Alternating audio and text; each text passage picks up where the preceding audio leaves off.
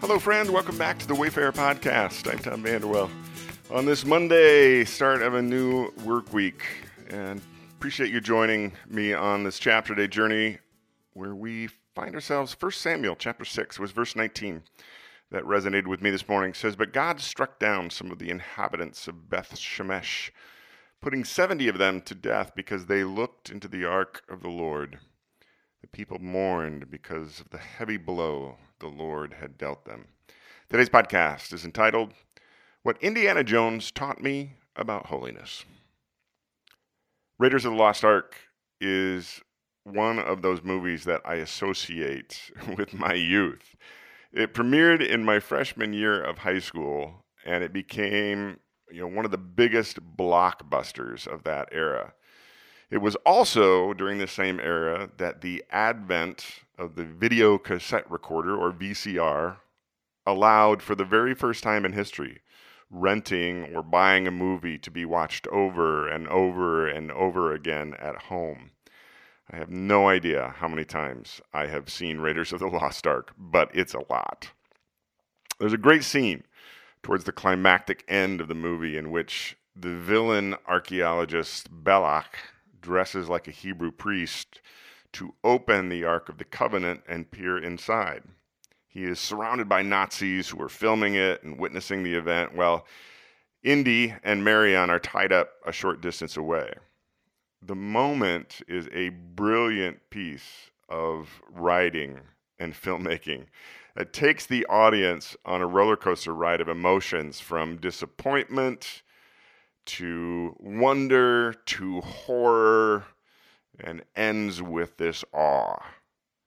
And one of the things that I've always loved about Raiders of the Lost Ark is that it is rooted in events from the great story, like the events in today's chapter.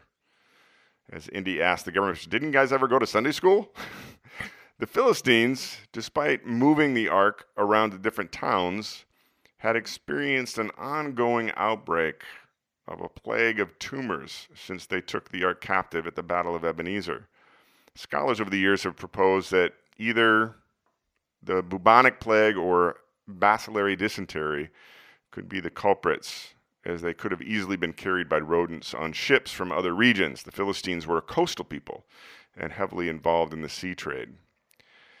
Either way, the Philistines returned the ark with a guilt offering to the Hebrews and they send the ark, which ends up in a border town called Beth Shemesh, which happened to be one of the Levitical towns, one of the towns scattered throughout all the Hebrew tribes where Levites would be living among them. And according to the law of Moses, only Levites would be allowed to handle or move the ark. So while the ark is in Beth Shemesh, curiosity, fascination gets the better of some of the residents who take the opportunity to peek inside, just like the Nazis and Raiders of the Lost Ark. And the chapter says they died, though the specifics are not recorded, so we have no idea whether Hollywood pyrotechnics were involved.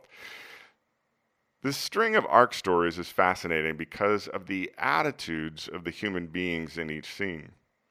Last week I observed that the corrupt priests and Hebrews treated the ark like a good luck charm. God remained silent, allowing them to be defeated, and the ark was taken captive. Then the Philistines treated the ark as a trophy of a defeated God. And the result was the destruction of their idol, Dagon, and the outbreak of this plague. In today's chapter, the residents of Beth Shemesh treat the ark as an object of trivial curiosity, and they meet with similarly disastrous ends. At the end of today's chapter, the residents of Beth Shemesh observe, quote, Who can stand in the presence of the Lord, this holy God?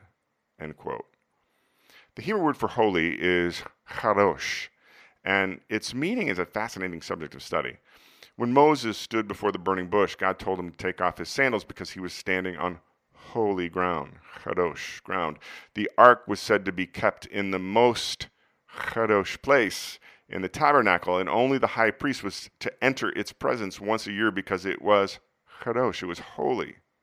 See, holiness is often thought of in our culture as simple moral purity, but it is so much more than that.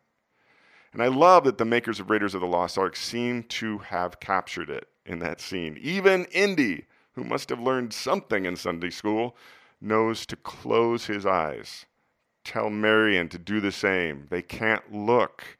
It's kadosh, it's holy they, like we, the audience, get to the end of the scene with this overwhelming sense of awe and wonder, mystery, fascination. That's kadosh. And a bit of synchronicity this morning, the devotional that Wendy and I read together at breakfast was about Rudolf Otto's discussion of holy.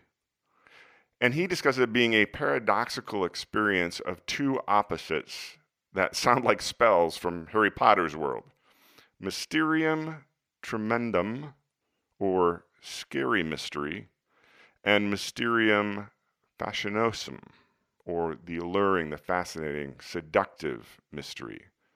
Otto argued that if you don't have both, you don't have the true or full experience of the holy. So the problem with both the Hebrews and the Philistines in the opening chapters of 1 Samuel was that they arguably had neither as it related to God and the Ark of the Covenant. At best, they had the latter and not the former. So in the quiet this morning, I enter another day, another work week as a follower of Jesus, endeavoring to think and to speak and to act with regard for the fullness of his Mysterium Tremendum and Mysterium Fascinosum. I hope you are in a good place wherever this finds you this morning, my friend. Have a good one.